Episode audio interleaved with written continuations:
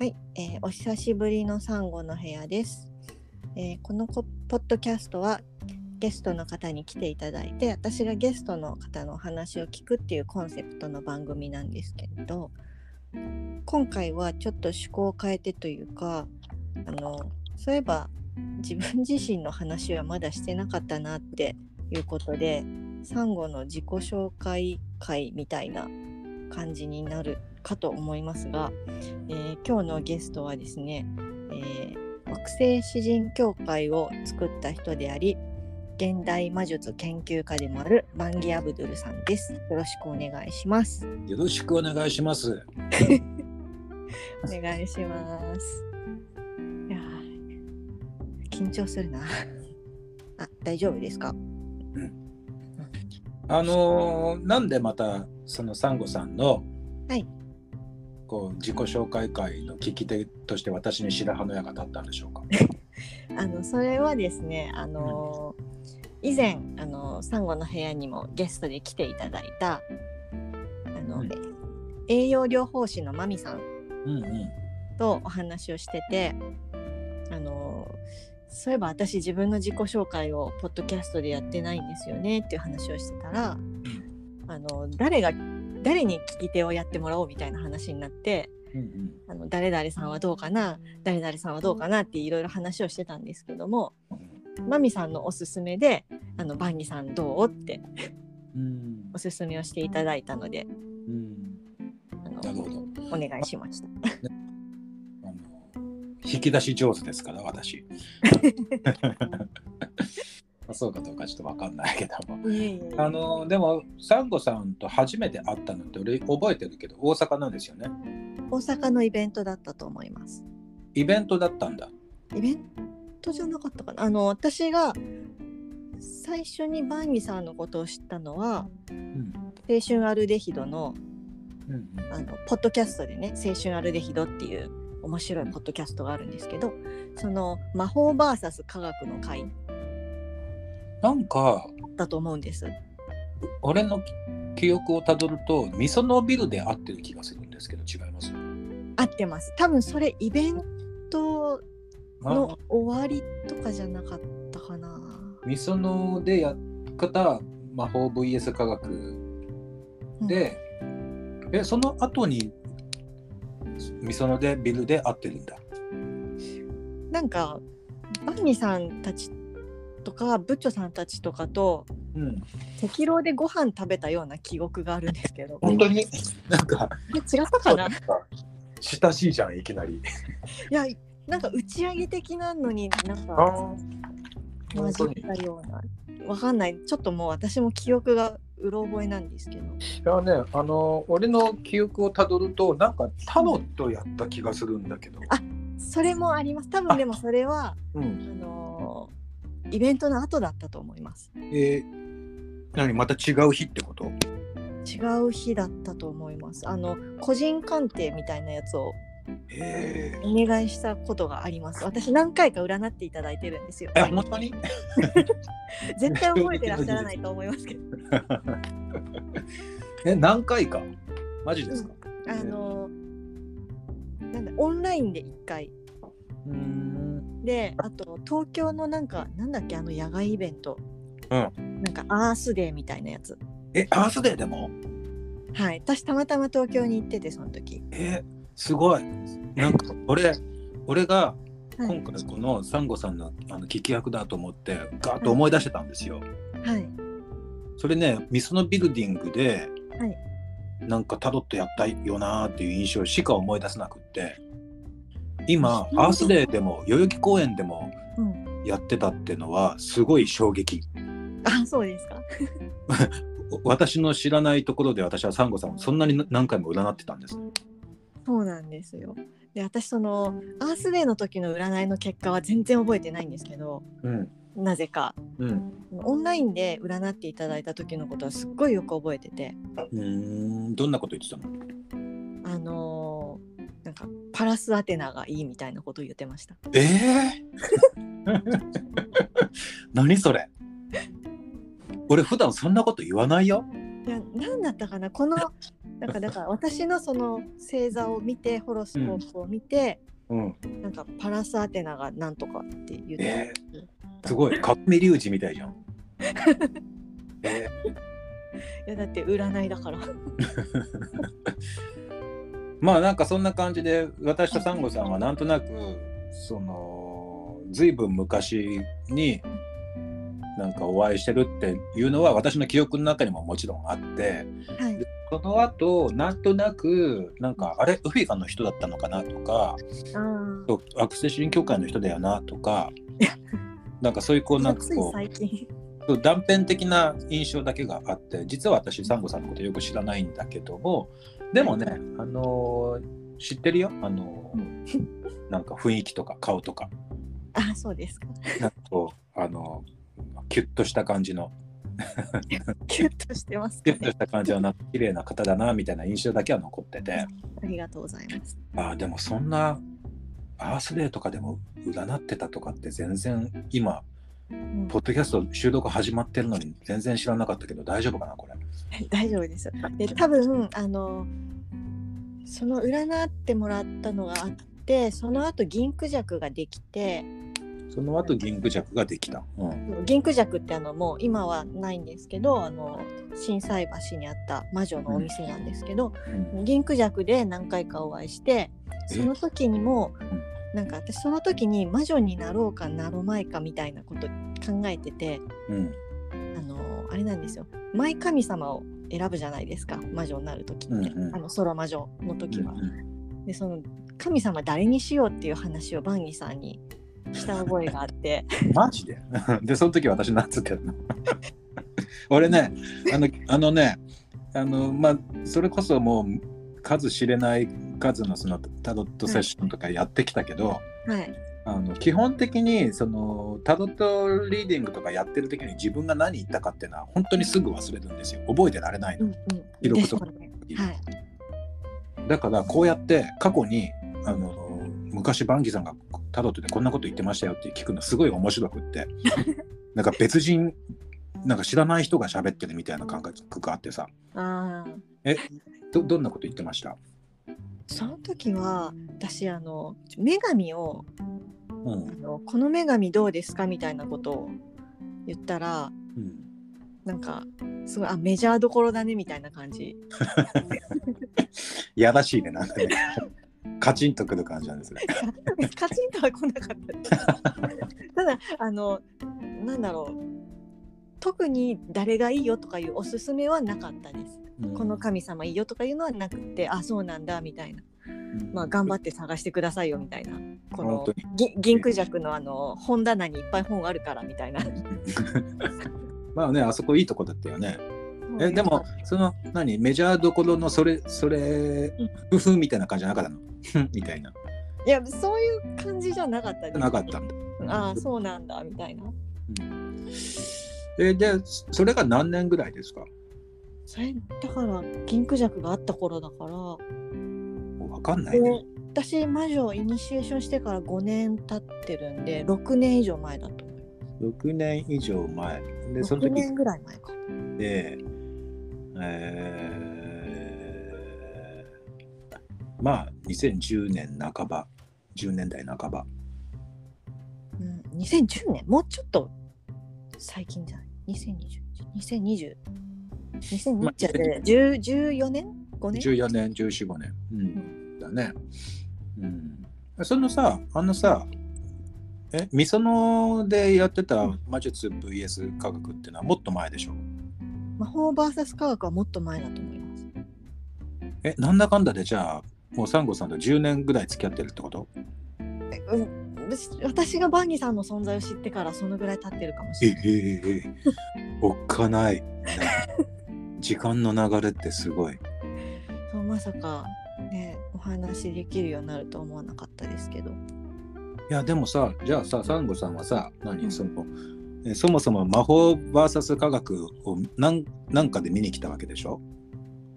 そもそもはそのあれ？その青春アルデヒドのリスナーだったんだ。そうです。すごい好きで。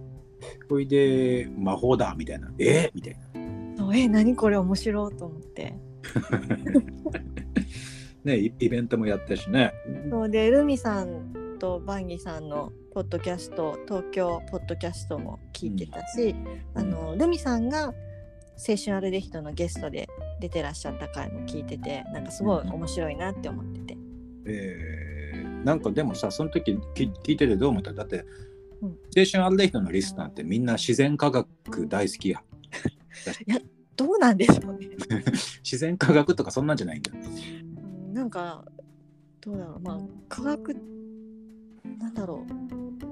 私全然理系じゃなくて文系だし、うん。理科とか数学とか全く分かんないみたいな感じだったんでうん。だからそういうし分かんないことを優しく教えてもらうみたいな感じのが好きで、面白いよね青春アルデヒド面白いです。あとなんかブッチョさんとアニワギさんのなんか兄弟話みたいなのがす好きで すごい。なんかそう最近食べた美味しいもの何とかなんかポケモンやったとかなんかそういう話がすごい好きで。まあそんな中に突如こう魔女ルミタンとね、ピョンと出てきてなんだこれって思ったわけでしょ。そうなんです。えその辺からなんかちょっと人生踏み誤ったみたいな感覚、そうですね。そうかもしれない。うん、イニシエーションとかね。だってその青春アルデヒドのイベントをミサノで見た後にはい。自分でその何その魔女になるためのセルフイニシエーションやるまでに何年ぐらい時間がかかってるんですか？結構かかってると思います。だからね。4、5年かかってるんでしょ？34年はかかってると思います。いやその時間がすごい多分一番面白いんだろうなと思ってなんかその辺をちょっと今日はお伺いしていきたいなと思ってて。はいなんかあんま覚えてないんですけど。なんかさそもそも抵抗ない魔女になるためのセルフイニシエーションとかってさめっちゃあんまそうですね。自分にあんま関係ないことだと思ってなったかな。うん。ねみんな最初はきっとそう思うよねうん。だってその魔法って言われても私そのハリー・ポッターみたいな。うん。ああいうのとかなんかあのゲームに出てくる呪文の魔法みたいなのイメージしかなかったですから。うん、それって今は違うんですか？今は違います。今違うんだ。俺なんか一周回ってもう今ハリー・ポッターっぽいけどね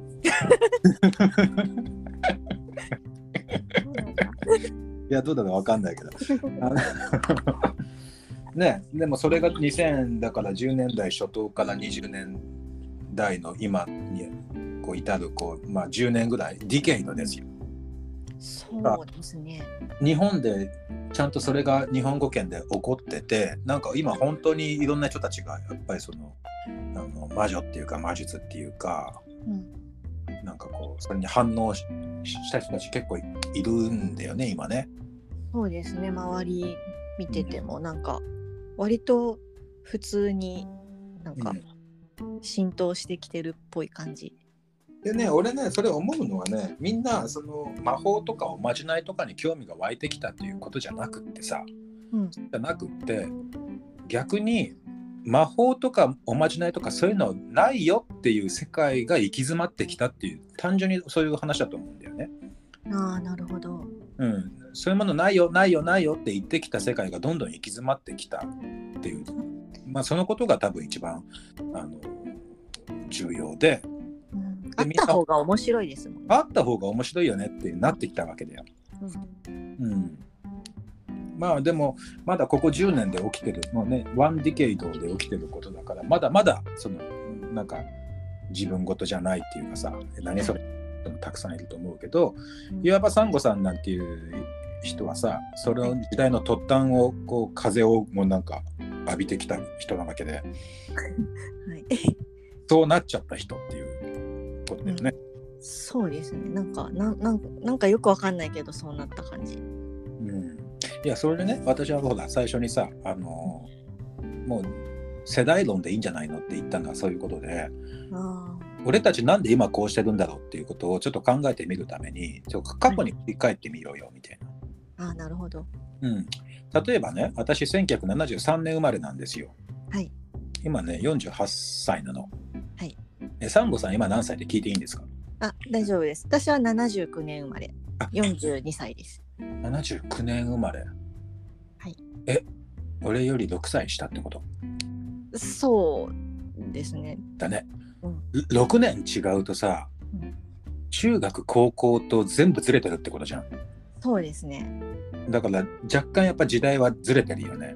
世代。ちょっとだけ違う。あのね、あのね、それでね、私考えたんですよ。あの、はい73年生まれでしょ？79ああバーギーさんが。うん、私がね。はいはい。でね、私がね、成人したのって83年なんですよ。あ、違う違う違う違う違う。93年。成人したのは93年で、うんうん10歳になったのが1983年なの。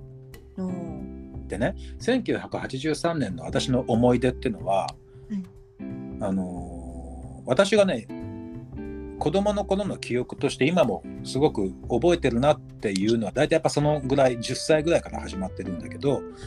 一番覚えてるのが YMO の解散コンサートなのへえ。NHK でね、あのねなんか大晦日にねやってたのよ。お正月でしょもう年末でお正月だからさ俺徳島のおばあちゃん家に行ったのね。うんうん。でなんかそこでお正月を過ごすよみたいな感じで行くわけよ。はい。でさあのみんな買い物に行ってちょっとお家でお留守番してるでしょ？はい。徳島の山の中だからさ、うん。まあ、テレビぐらいしか見るもんないわけだよ。で見てたら NHK で YMO のコンサン解散コンサートやってて。はい。でそれ見てたのね、うん。10歳の私が。うん。でもう世の中にこんなかっこいいことがあるかっつうぐらいもああ。うガーって見てて。そっまか。そうそれがね私が10歳の時のん。お正月の記憶なんですよ。あー。23年。サンゴさんが10歳になった時ってその6年後でしょ？10歳って何年生だ？小学2年3年？いやいやいやいやいや ?2 年？ちょっと待って。13歳で中1とかだから違う ?13 歳で中1だよね早生まれだと多分。えだから12歳で6年生11歳で5年生4年生？4年生ぐらい大体4年生 ?4 年生の頃何してたかな？あのードラクエやってたような気がする。ドラクエだドラクエなんだろう？えっとね3年生ぐらいの時でじゃ2年か3年の時にドラクエ2か3だったから。うん。ファミコン？かな。3か44はでも56年の頃だったような感じするけど。でもそんな気がする。俺 YMO をお正月に見てた時にファミコンなかった気がするもん。あなんとなくだけど。ファミコンがあったら多分ファミコンしてたと思うんだよね。あ、うんうん。YMO じゃなくって でもサンゴさんはファミコンがあったんだね。そうですね。うち小学校2年ぐらいの時に買ってもらってました。えーゲーム何が好きだったの？えーっと友達ん家でそのドラクエ1最初のドラクエをやってるお兄ちゃんたちがやってるのを見てすごい面白いって思ってお母さんにねだって買ってもらってやってからなんかいろんなゲームをなんかあのアニメのキャラのゲームとか出てたじゃないですか。なんかなんかうるせえやつらのゲームとか。うんあったねなんかね。なんかそういうのやってました。なるほどね。あとポートピアとか。ポートピア？なんか子供だからよく分かってないんだけど。あれね子供ひどいよね。だってファミコンのカセットだって何千円とかするから。高かったですよ当時は。さ自分で買えないじゃん。親に買ってもらうんじゃん。これやって、うんうん、でも買ったらクソゲーみたいな確率すごい高かった。高かったですね。俺たちひどい時代を過ごしたよね えなんかさ10歳の時10歳から20歳までの10年っていうのは結構やっぱり人格形成ですごい重要な時期だと思っててうん私は YMO で始まったんだけどサンゴさんはファミコンでドラクエで始まったんだよねそうですね、そうだと思います。ほいでさじゃあ次あの成人した時いつかっていうと今度はい。あの私の場合は93年なんですよおおで93年っていうと何があったかっていうとねこれが別に特に覚えてないんだな。ー。93年ってなると、私は高校生、うん中3か高1ぐらいだったと思うんですけど、うんその頃私はなんか音楽がすごい好きになっててえでもなんか別に詳しいとかそういうのではなくーなんかかっこよさそうな音楽を探してたみたいな。え例えばどんなの聞いてたんですか？だ高校生中学の時はなんかヘビメタとかも聞いてたりなんかハードロックとか流行ってた。えボンジョビとかミスタービッグとか。ー、ああミスタガンーガンズローゼスとかなんかその辺みんな聞いてたから。なるほどなるほど。聞いえててでまあブルーハーツとかもすごい好きだったですけど。ー、うんうん。でも高校入ってからはなんかあのブリッドポップ全盛期だったんです当時。あオアシスとかオアシス。ブラとかめちゃくちゃ聞いてて。あ。わロキノンロキノン読んでてすごい。ドキノン読んでオアシス聞いてみたいな。でスタジオボイスとか買い出して。わあスタジオボイスその時まだ出てたの、出てました。うん。でその表紙がすごいかっこいい表紙があってそのスタジオボイスで。うん。でなんかすごいおしゃれに憧れてたんでうん。買って読んだ最初の特集がモッツ特集で。ああなるほど。でそっからなんかあのモッツっぽい音楽もちょっと聞いてみようかなみたいななったりとかしてうん。古着屋さんでなんか古っぽい60年代っぽい服探したりとかしてました。あの 私がね、はい93年で二十歳になるでしょ？はい。えーっと大体そのい5年ぐらい前から15歳ぐらいの時から私はずっとバンドやってるんですよ。でずっとバンドをやりながらもう学校とか全然ドロップアウトしてるんでー。はい。一応なんか高校には入学はしたけど行ってません。今で不登校みたいな状態になってて。うんうん。それで学校なんか全然行きやしないんだけどなんか1日3回ぐらい着替えてずっと路上にいたのね。おお。なんか なんか朝みんなんかあのなんてあれなんて言ったっけな徳島にねパパハウスっていうね、はいあの屋さんがあってうんあの文化屋雑貨店みたいな感じ、ああ懐かしい。うん、なんかあの S の。かわいいやつ。で朝タイパンツタイパンツ履いて半角座ってて、はい昼お家帰ってスーツにきモッズスーツに着替えて スーツ着て夕方まで立ってて。ねもう一回お家帰ってまたなんかあの革ジャンとかなんかパンクみたいな格好して でそうやって過ごしてたのがね10大体こう10代の後半の私の暮らしだったんですよ。えー楽しそう。楽しくまあ楽しかったね。今考えると全然得してないよね。あの時俺もっと別のことしてればもっとさなんとなく違う手が あったと思うけどでもまあその時の俺はただ楽しかったわけだなそれはうんもちろ。うんん、そうですね。他にさやるべきことなんか全然思いつかなかったもん。うんわかります。私も別に何したいとかなかったです。ないよねああいう時。なないけどなんかなんか何もかも嫌だった。あ嫌だったの？嫌でしたえね。何が嫌だったの？なんか生まれ育った家庭環境もすべて嫌でした。えーえなんかじゃあおしゃれして路上に立ったりしてたわけですか？なんかそんな勇気もなかったです。私は割と真面目に学校生活を送ってました。学校行ってたんだね。えちゃんと言ってました。えー、そうなんだ。えー、もう学校行くのやめようかなとか思わなかったの、あんまりうんがやめてもやることないし、じゃあ言っとくかみたいな。なるほどね。う、うんん俺はね、なんかうかつにバンドとかしちゃってたからな。だからバンドやってると、だから週に1回ステージに立つわけですよ。するとさ、もうそれが仕事みたいな感じになるじゃん。もう、うんうんうん。やることできちゃってますね。そうそう、やることできちゃってるから、他のことがそんなに重要度が減っちゃうのね。なんかん、ちゃんとしとかなきゃみたいな。そっか。うん、なんかもう職人のおじさんみたいになっちゃってて、もうなんか だから昼間はなんか好きな服着て、まあなんか路上にいようみたいなさ、あれはちょっとしくじったね。なんかあの、今の若い人にはそんなことやっちゃダメだって、本当に学校行ってけばよかったっていう。なるほど。うん、まあまあでも友はあれねあのそうしてたわけですよ。それでえっとねあの成人するのがね93年だったんだけど、はい。今思い返す93年あたりってオウム真理教とかがすごいあれしてた気がする。聞こえる？あ聞こえなくなっちゃった。あごめんなさい。ちょっとなんか途切れちゃいましあ本当に？今聞こえる、たうん今聞こえます。なんかねおオウム真理教の辺で途切れちゃった。俺がね二十歳ぐらいの時に多分オウム真理教がすごい盛り上がってて。ありましたね。でオウム事件が起きるのがもうちょっと後なのよ確か、その前にうん、あの阪神大震災があったような気がします。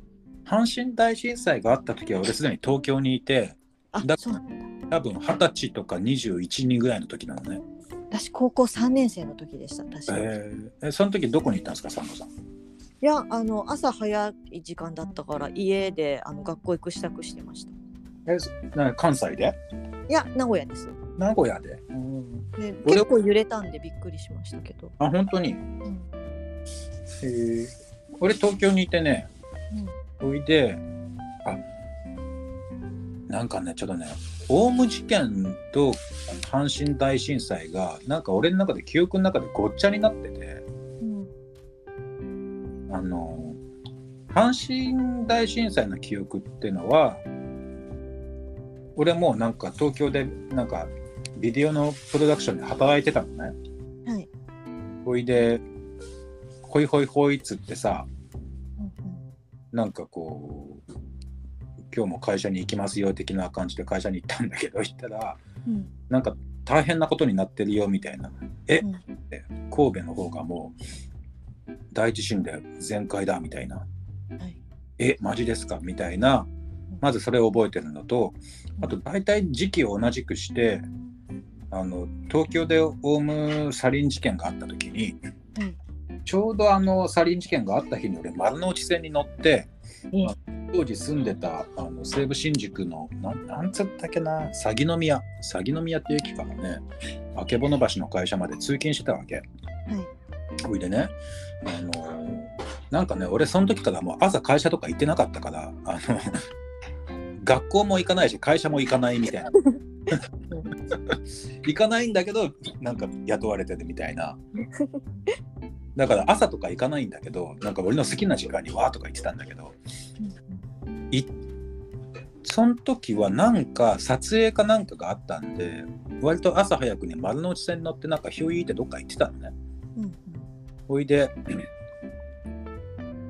なんかね、俺西武線沿線乗ってて、西武新宿から丸の内線に乗り換えて、なんかどっか行ったんだよ。そしたらなんか、涙が止まんないな、みたいな。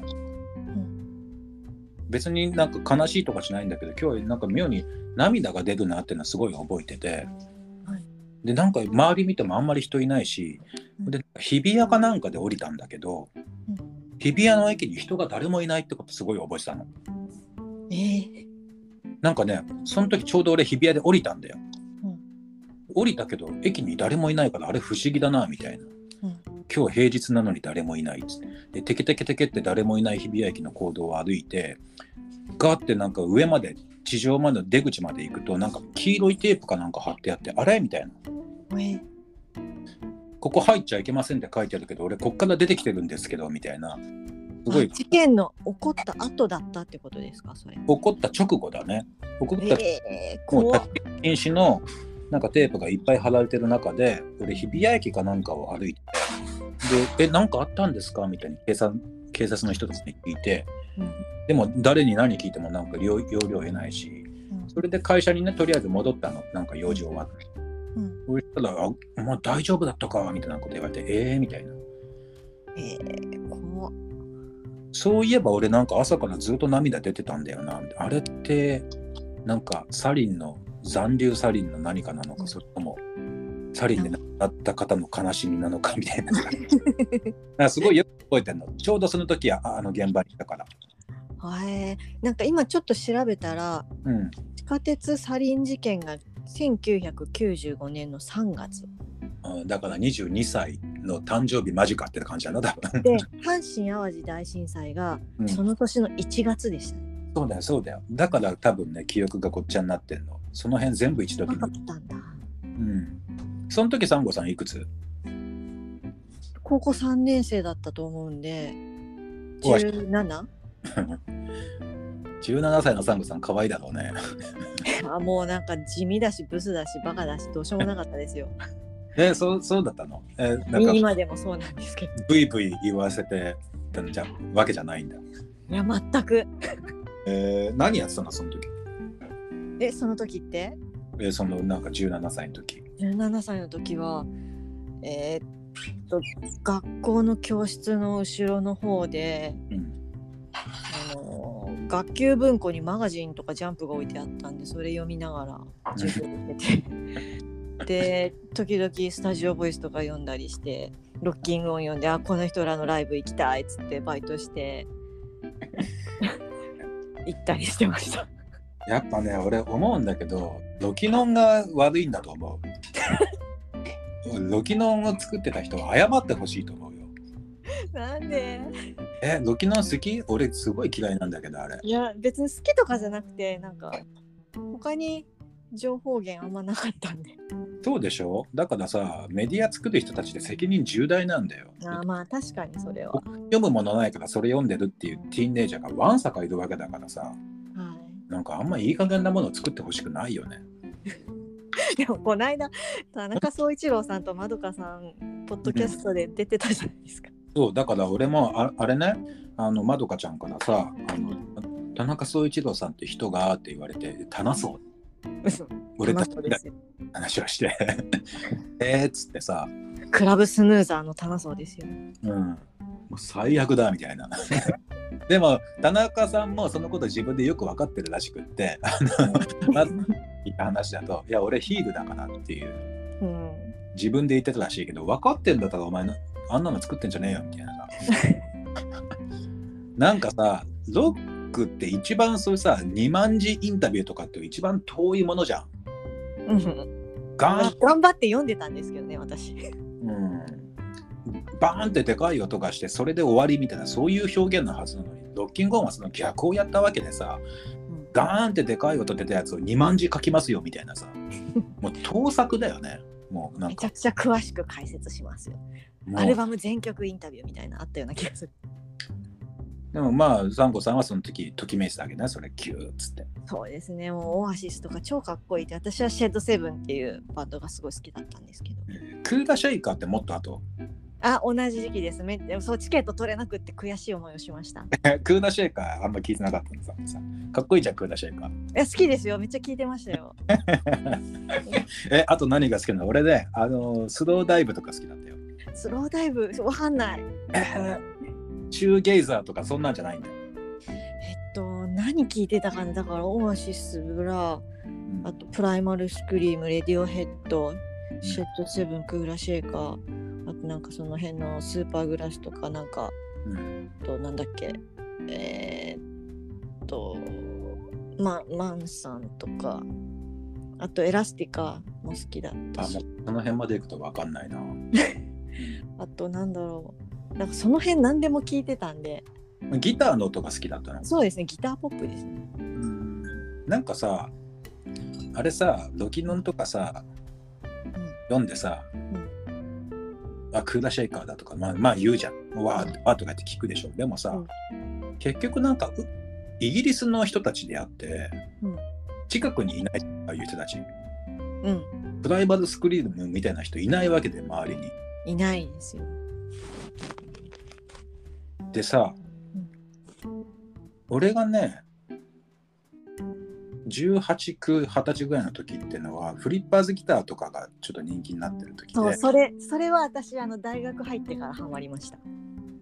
うーんあなんかじゃあ時差があるんだな。ハマったって私遅かったんでそのなんだろう渋谷系というかピチカート5がすごい好きで、うんうん。中学校のとこ時にあのウゴウゴルーガを見てて。うんそれで東京は夜の7時を初めて聞いてなんておしゃれな音楽なんだって。うんなるほどね。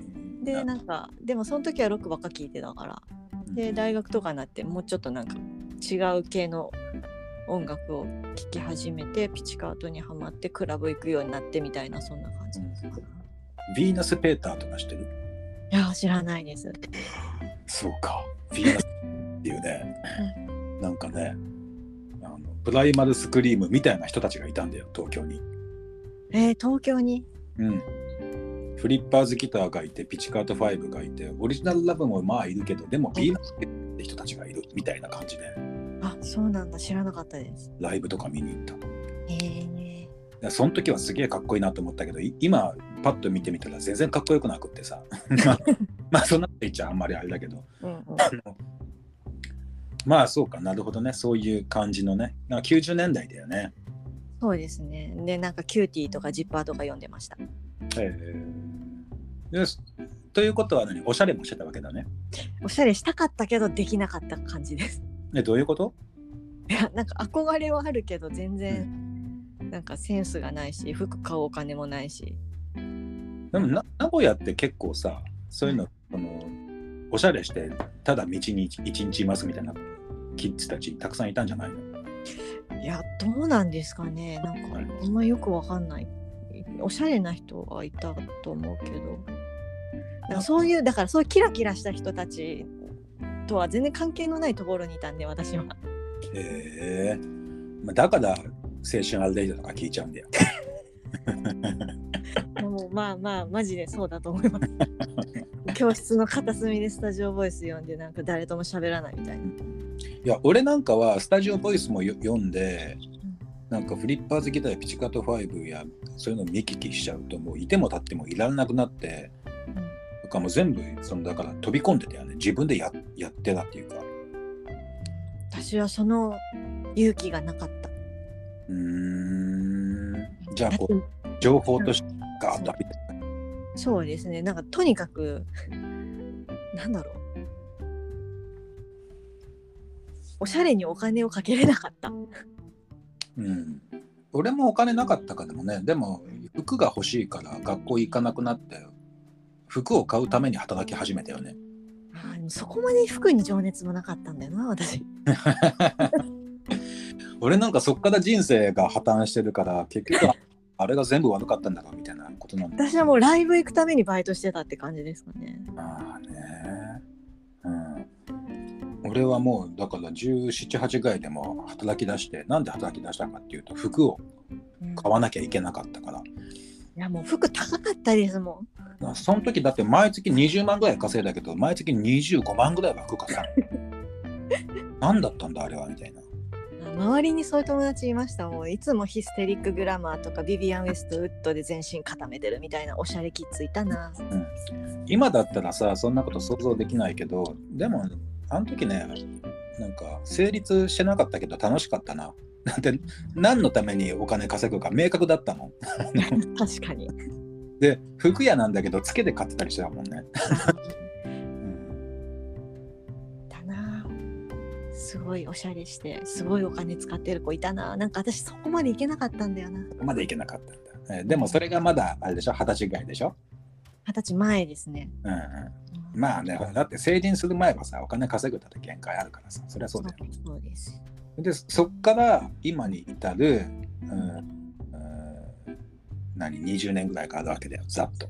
ざっと。うん。その間何してたか問題なんだけど、そうなんですよね。そうだからピチカートとか地形にはまってうん、なんかちょっとおしゃれハウスミュージックとかラウンジミュージックとかなんかそういうの聞くようになっておしゃれだね、うん。なんかそっから道を踏み外した。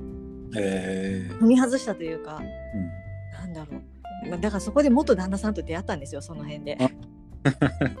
女の人はそういう話あるよね。なんかい一回そこで結婚してなんか道を踏み外した、それが毒でもなかったみたいな話よく聞くんだけど。でもサッカーはよく俺知らないけど。うん、まあそのでまあそその辺のクラブの友達の友達みたいな感じで知り合って結婚して子供産んでうんでもうなんかそっからああしんどいってなってうんうんなんかこうよくわからない15年ぐらい過ごしてうんうん離婚したって感じです。で離婚して えーうん、まあでもお子さんがいるんだね。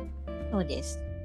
うん、であのそのビーズを売る仕事いつから始めたの？っそれは11年ぐらい前から。ていうのは大体何年ぐらい？2009年、あー2010年だったかな ?2010 年ぐらいかな。うんでそのビーズ売り始めるに至るまでまだちょっと10年ぐらい空白があるじゃん。何そうなんです。その間はあの趣味でトンボ玉を作ってました、うーん友玉、うん、ガラスを溶かしてえーガラス細工をしてたんですね。そうです指輪作ったりとかしてうん、で時々クリエイターズマーケットとかで売ったりはあなるほどね。デザインフェスとか。デザインフェスタは出したことはないけど1回だけ行ったことありますあそう。俺デザインフェス結局一回も行かなかったな。なんかデザインフェスまで行くとなんか若い人とまで距離はないんだけどなんだなんかちょっともう自分の世代じゃないみたいな疎外感。いやそんなことないと思いますけど。どうだろうね。俺は俺ほない田舎者だからさ二十歳から東京にやってきたひ人たちだからうん。デザインフェスタってもっとこうなんだろう 行ったらもうすでに原宿にドーンとあのさ、うんデザインフェスタの中にすごいこうなんか違い保険みたいな建物があってさ、ううん、なんかこうキラキラしてたよね。だから。でもなんかデザフェスとかってなんかすごい変ななんか変なおじさんがすごい変なものを作っててすごい面白いとかなんかそういう感じうん。全然あると思いますけど。しかもなんかああいうこう原宿のど真ん中にさなんか別の本拠地があってさ、うん。なんだろうこの人たちどういう仕組みでこれやってんのかなっていうのはすごいこう不思議に思ってて。うん。なんかクリエイターズマーケットはもうちょっとフリマっぽい感じしますけど。クリエイターズマーケットっていうのはその後の話？いやあの名古屋でずっとやってるデザフェスみたいなやつなんですけど、えー、そういうのがあるんだ、そうだいぶだいぶ古いですよ、うん、今もやってんの？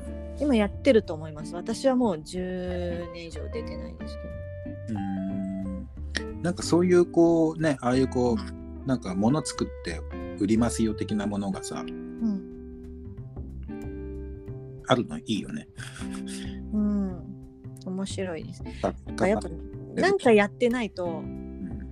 なんか私は特に子供産んでもうずっと家にいてうん。なんかあんま身動き取れないしうん。なんかそういう時ってなんかやることないと発狂すると思うんで。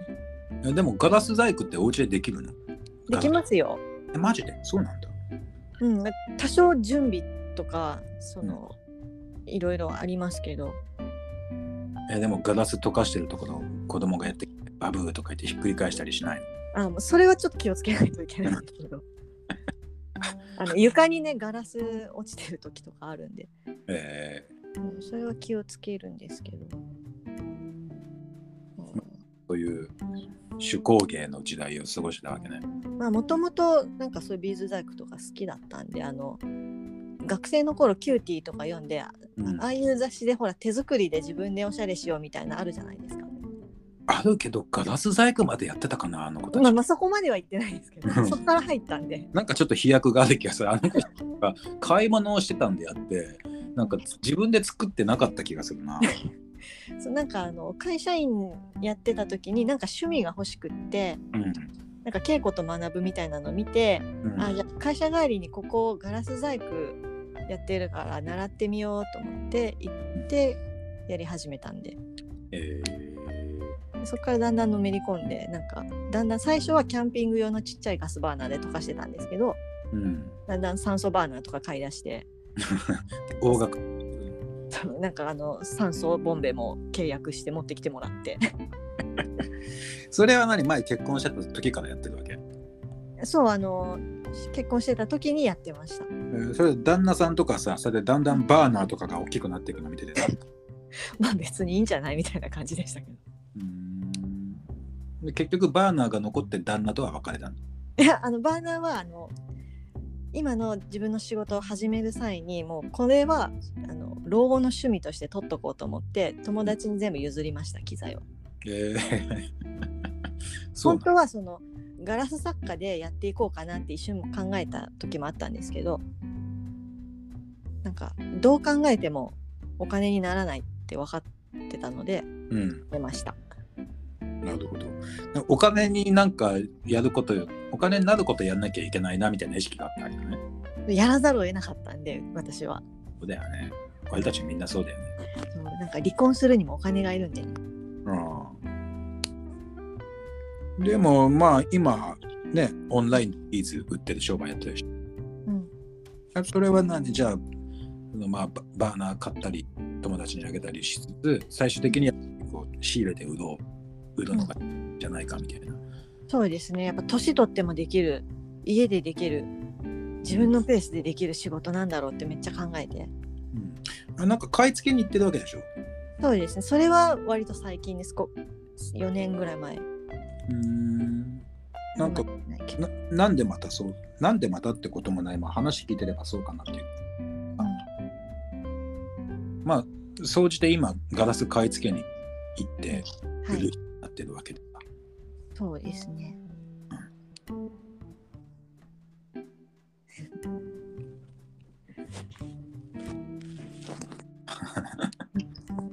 そんなサンゴさんだよねっていう まあちょっと私の接点で言えばじゃあどのあたりでそのさまあ出会ったきっかけはじゃあ青春アルデヒドだとして、はい。アルデヒド聞いてルミタンや私が出てきたからといってそこから自分が魔女になっちゃうってとこまでちょっとまだ飛躍があるじゃん。ありますかね。あるんじゃないの？なんかそんなに別にあのポッドキャスト聞いた人全員が魔女になったわけじゃないわけだからさ、まあそりゃそうですよねうん、そこに一体どんないきさつがあったのかなって興味深いけどね。えー、なんだろうだからその30歳ぐらいの時に聞き始めたのかなアルデヒドをうん。うんでもその時はもう毎日が辛くて辛くて。うん。なんかもう本当に嫌で。本当に嫌だ。った。うん。何がそんな嫌だったの？ちちなみに、いやもう何もかもが嫌でした結婚生活の。うん結婚生活が嫌だったんだね。うんうん旦那がクソだったみたいなこと。まあもうもうそうですね はっきり言ってそうですね大変だった。私悪くないよねって思いながらずっと生きてたんでうん。その時子供いくつ？子供5歳ぐらいだったかなあもうだじゃあもうね最悪だとか嫌だとか言っててもちょっと身動き取れないみたいな。そうなんですようんでなんかまあこ2歳か3歳3ん？2歳か3歳の時のなんか検診でちょっと発達障害っぽいかもみたいなこと言われてウィーってなってて。でなんか療育施設とか通ってた頃だったかな、えー。終わった頃かな。なんか保育園入ったらなんか 周りの子と同じぐらいになったんでちょっとあった。んですけどのぐらいの時かなでもうすっごい嫌でだからうんでも家から出れないしうんなんか好きなこともできないしお金はなんか全部使われてたしうんなんかもうなんか面白いこと一個もないじゃんみたいな 面白いこと一個もない状態だ。いいね。だったような気がするうん。でなんかポッドキャストというものを聞き始めてうん。なでだから家で楽しめるのでうん。なんかまあこうストレス解消がてらこうとんぼ玉作りながらうん。聞いてて。やってたような気がする。なんかもうあんま覚えてない。うっすらしとしか。うん。でなんか面白いなと思ってめっちゃハマってでプッチョさんが白芸をオープンしたとか言ってて、うんで、えー大阪行ってみたいって言って行き出して時々。大阪に時々行くようになったんだ。そうです。白芸っていうかみそのに。そうです。だからもう踏み外してるよなその辺でね。踏み外してますね今思えば。あとわざわざ行かないからね。そう。行っちゃダメっていうエリアじゃんあんなの。俺で後であのすごい治安悪いエリアっていうのを知りました。もうなんかこう全ての治安が悪いっていうかさこうさ犯罪とかが起きてるわけじゃ多分だろうけど、うんうん。なんだろうなんかなんつうのかな？なんか変な人がいっぱい。そう。とあの変な人がいっぱいいてそれで良しとしてるエリアっていうこと。そすごい。うでもなんかすごい落ち着けました。あこんな変な人いっぱいいるから私別に変じゃないやみたいな。なるほどね。うん。俺なんか多分その時ね、どうだろうな。ルミタン経由で、あの、ブッチョさんとかと会って、で、まあ、魔法 VS 科学とかやってる時だから、なんかちょっと、そういうオファーがあったんだよね。なんかそ、ちょっとやってみみませんか？みたいな。誘いがあったんで、あの、兄弟から確か。うんうん。それで、ほいほいっつって、うん、みその行って、うわーみたいなさ、なんだこれ、最悪の人たちの空論城だみたいな。でまあなんか付き合ってたよね。でもこんなところになんかわざわざ収録聞きに来る人とか、うん。まず収録聞きに来てる人たちがみんななんかろくでもなさそうな人たちが 君たち終わってん終わってんねって言っちゃうことなんだけどなんだろう君たち。うんなんて言うのかなみたいなさそういう人たち収録のたんびにワンサとあそこに押し寄せてなじゃあ何これポッドキャストだから何？ネットの向こうで聞いてる人たちも君みたいな人たちがめちゃくちゃいっぱいいるわけだと思って俺すごいこう旋律を覚えてね、なん？うん、俺こういう感じの人たちに俺な何を言おうかなみたいなえその時にみそのに初めて来たって感じなんですか？みそのに初めて行ったの多分あの魔法 VS 科学の収録だと思あそうなんですね。う、うん、えーやっぱ白芸がオープンしたぐらいだと思う、うんそうです。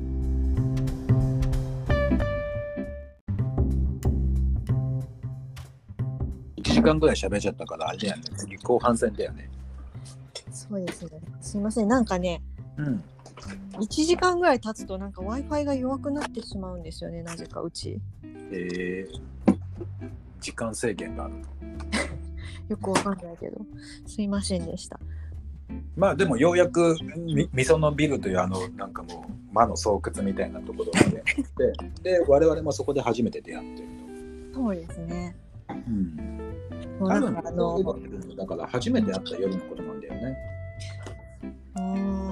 なんか名古屋から来ましたみたいなこと聞いた気がするもんあなんか言われてみればそんなような。でもその時そんなお話とかあんましてなかったような気がするんですけど。うんえなんでタロットややろうと思ったわけ？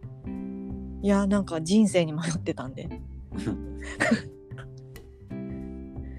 なんかヒントはいいヒント得られましたか？その時なんか細かいことはあんまり覚えてないんですけど。えじゃあその時私は「君魔女になりなさい」とか言ってた？いやそれは言ってなかったと思います。へえ言ってたかな？いや多分聞いてないです。なんか何だったかな？なんかやっぱ好きなことやればみたいな感じだったと思うんですけど こうひ大雑把に言うと。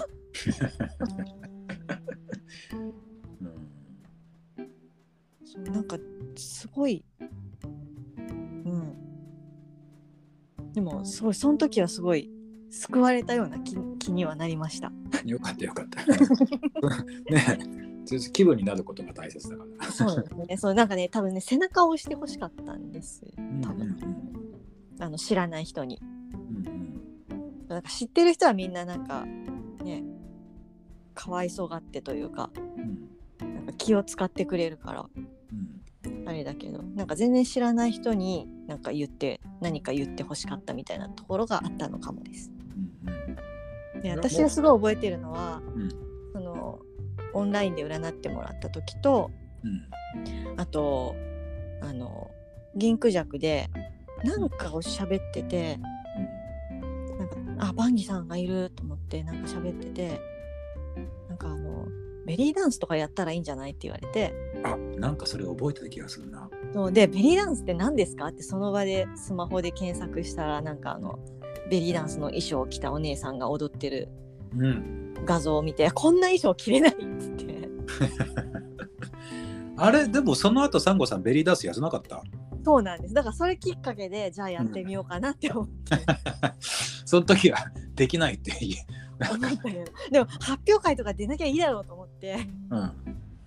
えーじゃあ私はあれですね、サンゴさんがベリーダンスを踊るきっかけを一つ提供したわけですね。そうなんです。ー。意外と。これよかったで2年ぐらいうん習って1回発表会出たな。発表会楽しかった？楽しかったです。ただ、うん。その振り付けを私全然覚えられないのとえー。うん。あの まあやったことないから、まあ、とにかく下手くそだったのと、うん。あとやっぱあのなんだろう私が通ってた教室がエジプシャンスタイルのあのなんていうんだろう、うん伝統的な昔ながらのね。そう。スタイルの教室だったんですけどなんかだんだんやっていくうちに自分の興味のあるうん。スタイルのベリーダンスはなんか違う方、っていうか着たい衣装をやってるベリーダンスの教室は違うところにあったみたいなところがあって、うんうん。でまあそれもあったしなんか通えなくなっちゃって時間がなくなって。うん。やめちゃってそのままなんですけど。そうか。うん。まあでもねそうですよ。私大体タロットとかそういうのね、はい。大体そういう時にあの踊りなさいって言うからね。君は踊りなさいみたいな。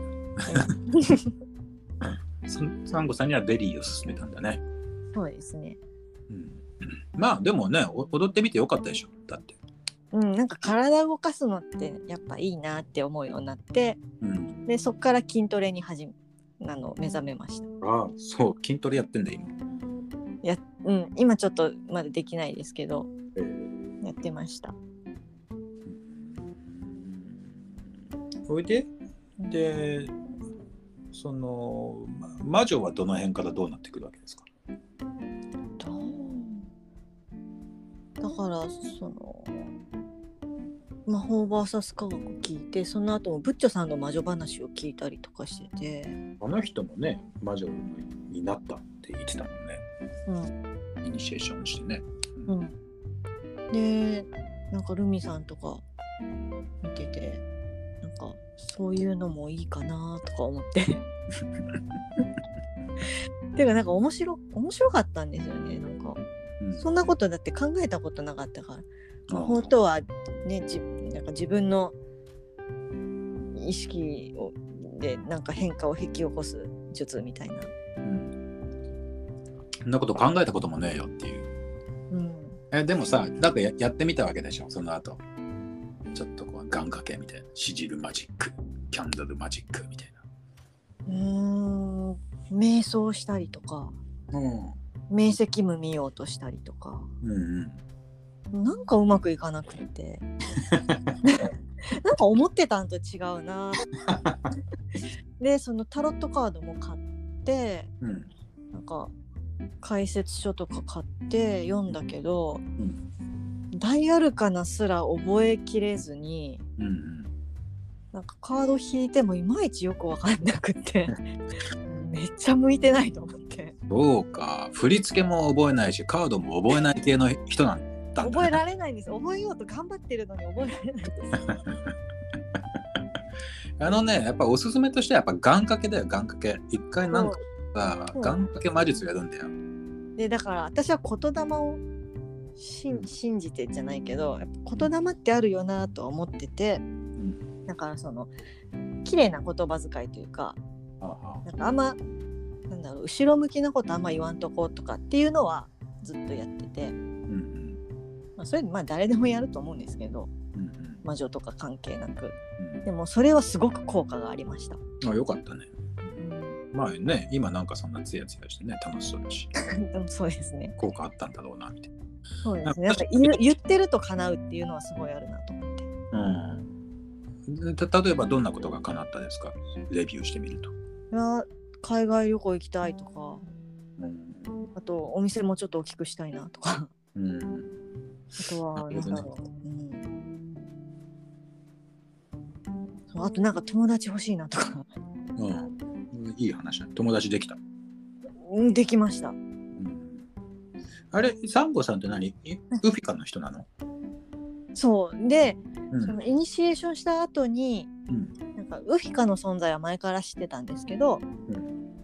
なんか別に私はその自分には関係ないと思ってて、でそのなんだろう。その人がいっぱい集まるとこダメなんでうん なんか なんか気使うしなんかわかんないしなんかよくわかんないから私関係ないしと思ってて。うん。でもそのその頃にあのひろえさんとかともうんうん。知り合いになってで私すごいいい匂いが好きでうん。でなんかその魔女のことを考えてると私いい匂いをいっぱい集めたいとかいい匂いについて知りたいって思うようになってうんうんでなんかそれでなんかアロマとかハーブの勉強するようになった時にちょうどきっかけにひろえさんの監修した本を図書館で見つけてうんツイートしたら本人からリプ飛んできたう。ん、なるほどね。でそこであの知り合いになってうん。なんかいろいろ教えていただけることになったんですけど、なるほど。まあ、それでなんか興味がなんか勉強してるうちにひろえさんがウフィカのメンバーっていうのを聞いてあひろえさんウフィカなんだと思ってえであこれ言っていいのかな？わかんないけど。ー いやまあ別に。バレバレだからいいんじゃないんとかは。特に隠してはないみたいな。すいませんそう。でなんか私なんかすぐ人に影響されちゃうんでうんうん。ひろえさんも入ってるのはちょっと興味あるなみたいな。最初そんな軽い感じで。でその頃ウフィカもまだ全然なんだろう決まった形じゃなかって。なんかこうルミさんがこういろいろ試行錯誤してらっしゃった時期だったみたいで、なんか割とバタバタしてるっぽくてメンバーもなんか入れ替わるとかなんとかでうんうんでなんかその隙に私がシュルッと入り込んだ感じでじゃあ割と初期の頃から飛び込んだわけだね。初期なの。かないや本当の初期は私知らないです。まあ多分本当の初期ってのはだから俺がその何目撃してる時ってのが本当の初期で、ひろえさんたち最初のおサポシステムが動き始める時にはもう私はもうだいぶもうよくわからん。そうだからそのひろえさんが初代あ初代のおさっぽさんで私がその次。第二世代なんだね。それでなんだそうです。はい。なるほど。いやでもななんか なんかねなんかだからその青春アルデヒドの科学のポ,、うんポップサイエンスのポッドキャストからはい魔女になってなおかつウフィカに入るじゃな2つ飛躍があるわけじゃん。なんか魔女興味あるなと思ってちょっとセルフイニシエーションやってみようかなとか思う人がいるけども、うん、ウフィカってまたちょっと違うじゃん。そそっからさらにいやなんかそ思の違うみたい私がウフィカがいいなって思ったのはな。うんなんかスピスピしすぎてないっていうかしすぎてないやつか全くしてないっつうかね。でなんかしその私のふわっとしたイメージですけどう。うんあのウフィカはなんかその民族学っぽい感じがしてなんかそこがすごい面白いなって思ってなんかそういう感じでまあいわゆるね子宮系みたいなのとは違うけどね。うん全く違いますね。うんそうでまあなんかゆるいかゆるい感じというか、うん、うん、なんかそのふわっと居心地がいいというか。えじゃあということはサンゴさんはもうウフィカのもうジャンルとしてはコさんみたいな層になるわけ？いや、子さんではないと思いおさます。とかやんないの？おさぽはやってますけど、やってんだあすごいでも全然全然やれてない。あいやのねその話が私にとってすごい面白いのはやっぱりだから東京ポッドキャスト聞いてた人でうん。なんかわかんないけどあのみそのビルとか代々木公園とかそういうところでなんかこうたびたび会っては私がタロットを返してなんか言ってたわけでしょ？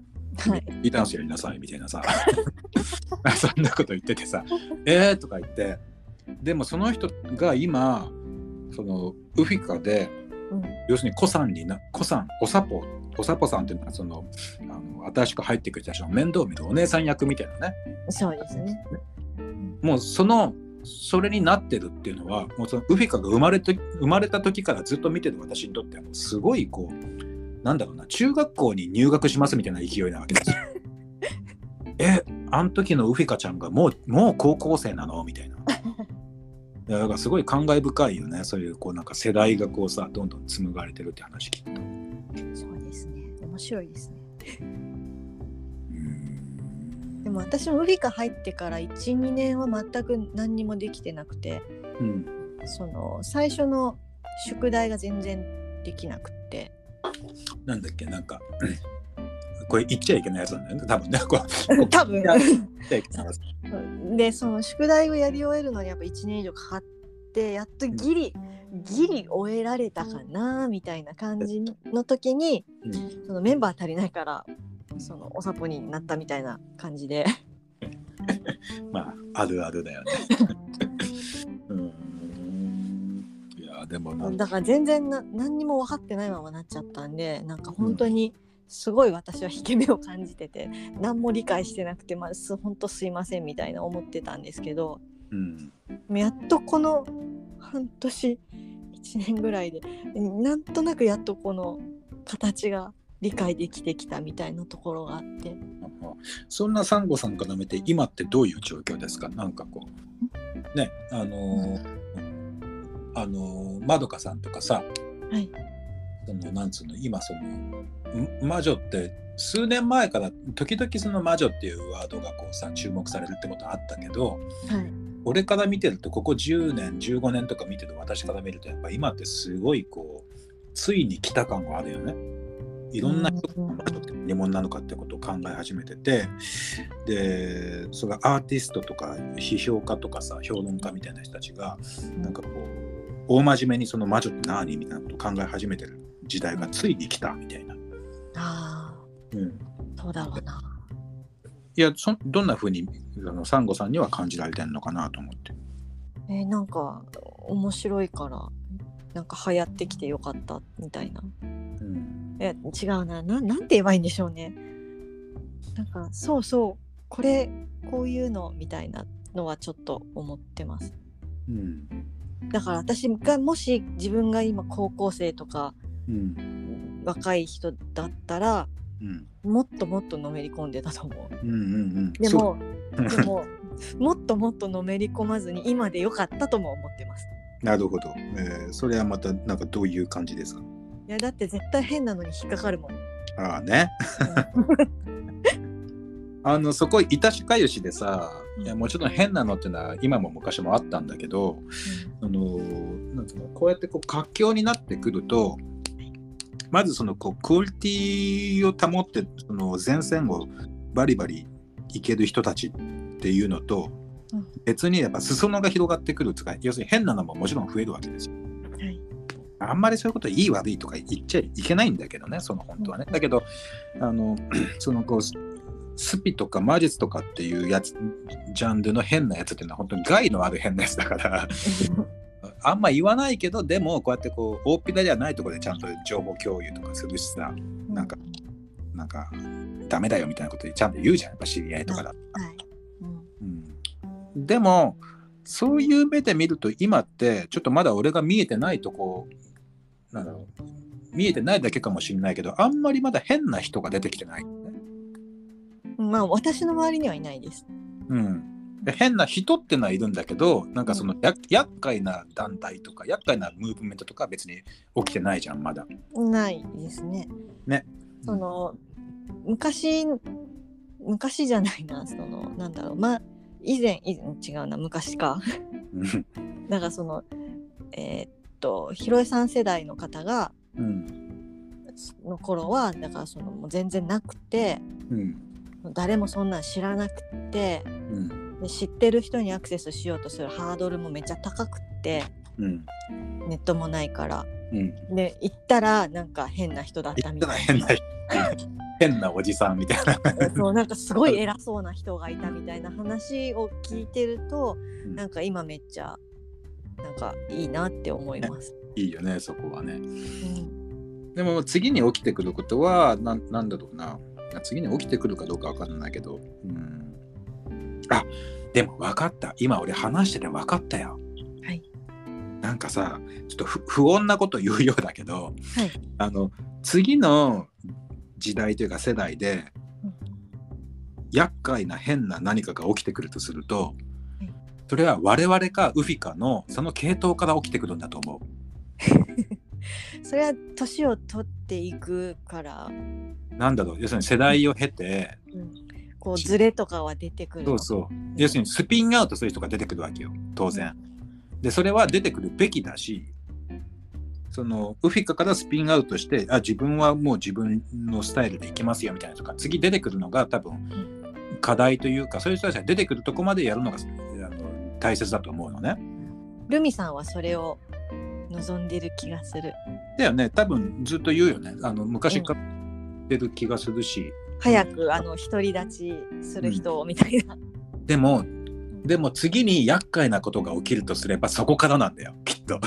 厄介というかまあまた一から大変なことが うんね、うなんるのかな。でまあそこででもなんかこういうこここが大切だよみたいなさうん。そういうスピリットみたいなのがちゃんと継承されてればそれほどおかしなこうん。とない、うん。というふうにはもちろんやってると思うけどうん。みんなね。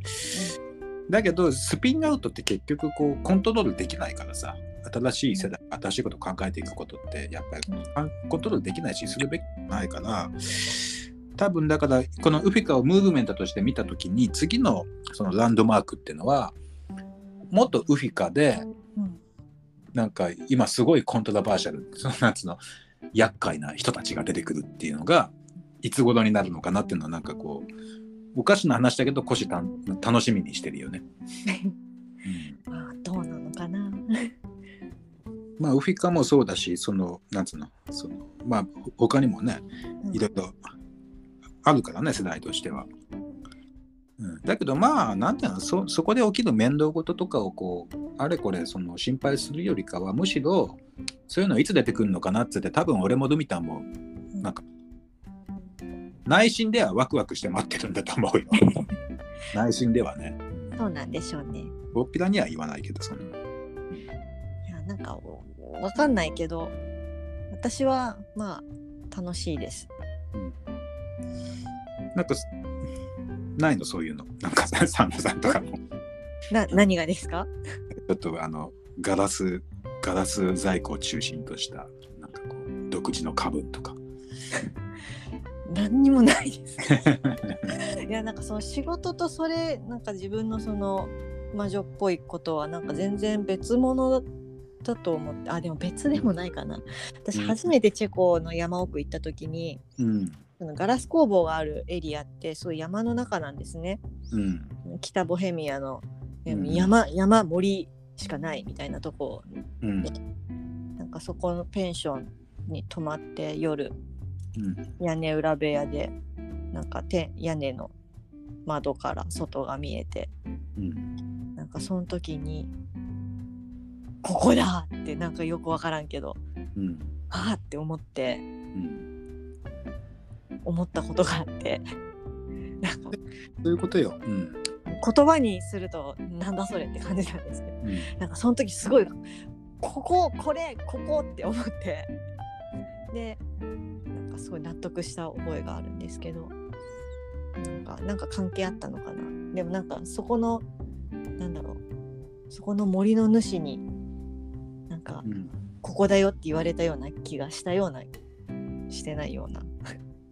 魔術とか魔女術とかで要するにそういうことやるっていうのはどっかで自分の人生丸ごとがそれっていうところに行って初めてようやく楽しいみたいなじゃん。なんか完全にならないよっていう。なんかあの私そのだからオカルトとかそういうスピリチュアルなことに元からそんなに興味があったわけではないしうん。普通に占いページ、ね、雑誌の占い欄読むとかはあったけどうん。だし別にそんなスピリチュアルな能力があるわけでも全くないですしうんなんかそのすごい直感がされるとかすごい不思議パワーがあるとかも一切ないしだからしもう全然ピンとこないんだけどなんかあの時はその初めてチェコ行ってうんあのあそこに泊まって夜なんか外見た時はなんかやべえこれやば知っちゃったうんみたいな感覚はちょっとありました。そういうことよ。ね。その瞬間に向かってい生きていくみたいなさ。あとなんかまあよく言うのはあの魔女ってのはなるものじゃなくて思い出すものだみたいなさ。あー聞いたことあります。ちょっとそのこうチェコでこここだって思った時にちょっと思い出し感があったんじゃないの、うーんそうかもしれません。うん、そこまで来れたことがすごいラッキーっていうかさ。あそうですね。うんでもなんかあんまり仕事と趣味はい一緒じゃない？じゃん、ま、魔女と仕事は一緒じゃないな私はえー、そうなんだ。だからひろえさんからもあのアロマの講師とかやればいいのにって言われたけど一応あの、ななんだっけアドバイザーの資格は持ってるんでえーうん、でもななんかなんかな別にって感じでなるほどね。まあ人それぞれそういうこうねバラ感覚とかあるんだと思う。なんか人のためにやるっていう意識が全くないので私は。うん。自分のため自分が面白いからやってるだけなので。うん。いいかなと思って。まあでもこうやってこうポポッドキャストを始めていろんな人とお話ししてるのなんかみんなに聞いてもらおうみたいなこと始めてるのはこれはなどういうきっかけというか思いがあったんですか？これはですねその喋るの上手くなりたいなって思ってで1年前かな？去年あのスタンド FM っていうアプリでうん。あのポッドキャスト配信アプリでうん。あの一人で喋る練習をしてたんですね。それは、あの仕事絡みであの知ったんですけどであのなんだろう。旅の話をするポッポッドキャストをやってて。えー、なんかそれ聞いたの俺。あ本当ですか？どうだろう？聞いたことあるようなないような的な。でもなんかなんかやってんなってのはなんとなく覚え覚えてるよ。あそうです。でも一人で喋るのって本当に辛くて旅の話っつっても私全然なんだろうえっとバリとチェコうん。ぐらいしか行ったことなかったその時。うん。いやもう挫折と思ってやめちゃってででもずっとなんかそういうのはやってみたいなと思っててでなんか思い立って今年またやってみようって始めました。なるほどね。まあ、またちょっといろんな面白い人を引っ張り出してきて、おしゃべり聞けるの楽しみにしてますよ。そうですねなんかゲストはいつでも募集中なので今んとこ俺の知ってる人ばっかりだから、毎回楽しみに思ってます。そ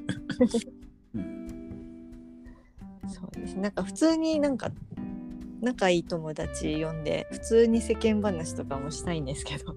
うん、すごいどうでもいい話で盛り上がるとか。この次は誰呼ぶんですか？いやあのえっとですね今ね3人ぐらい来ていただきたいなってお声がけしてるんですけどなかなかスケジュールの都合がつかなくて。うん、でも全員バンギさんの知り合いです。あ、そう。俺ね、あの人に来てほしい。どなたかな？高木ひとみ丸さん。え存じ上げないです。高木ひとみ丸さん知らない？はい。あの、ポンポコっていうお笑いユニットやってる、はい。高木ひとみ丸って丸ってあの記号の丸書く人がいるんだけど、はい。その人超やばくってなんかもう俺すごいすごい大ファンなのね。高木丸さんの。あれさなんかブッチョさんとかに言えば知り合いの知り合いとかでたどれるんじゃないかな。お笑いの人だしそうなのああ出てきた。今検索したら。その人後で YouTube で見てください。最高だから。見てみます。なんかこうやってこうなんかほら、あのー笑っていいともみたいなさ。あの人がいいですっていう友達でも何でもないんだけど。いやえーでも初対面の人無理。で最終目標は初対面の人でもお話できるようになるなんですけどまだちょっと。なるほど。ちょっとまだ段階が。練習してるんだ。はい。俺もポッドキャストまたやりたいんだよね。あぜひぜひ聞きたいです。えやりたい？この間あのマミさんのあのポッドキャストのゲスト会の長いよ。2時間ぐらい面白かったです。2時間ぐらい喋っててこんな長いの聞かないよみたいなさ。いやでもマミさんなんかすごいあの何？あのし足跡っていうか視聴者数多い回だったみたいな風に本当に？悔し悔しがってましたよ。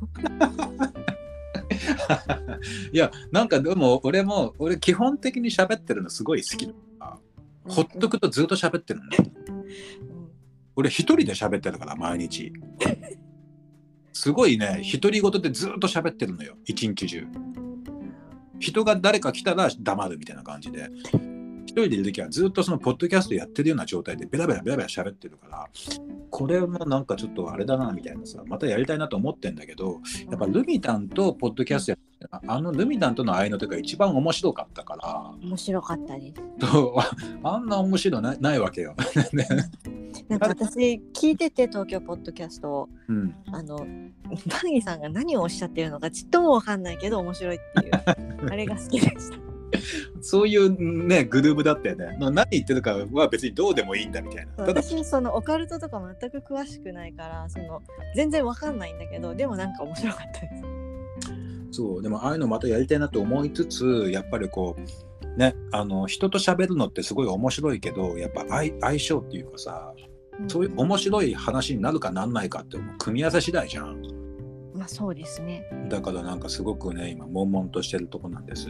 誰か私はポッドキャストやってもいいよという方がいたらぜひなんかお声掛けいただきたい。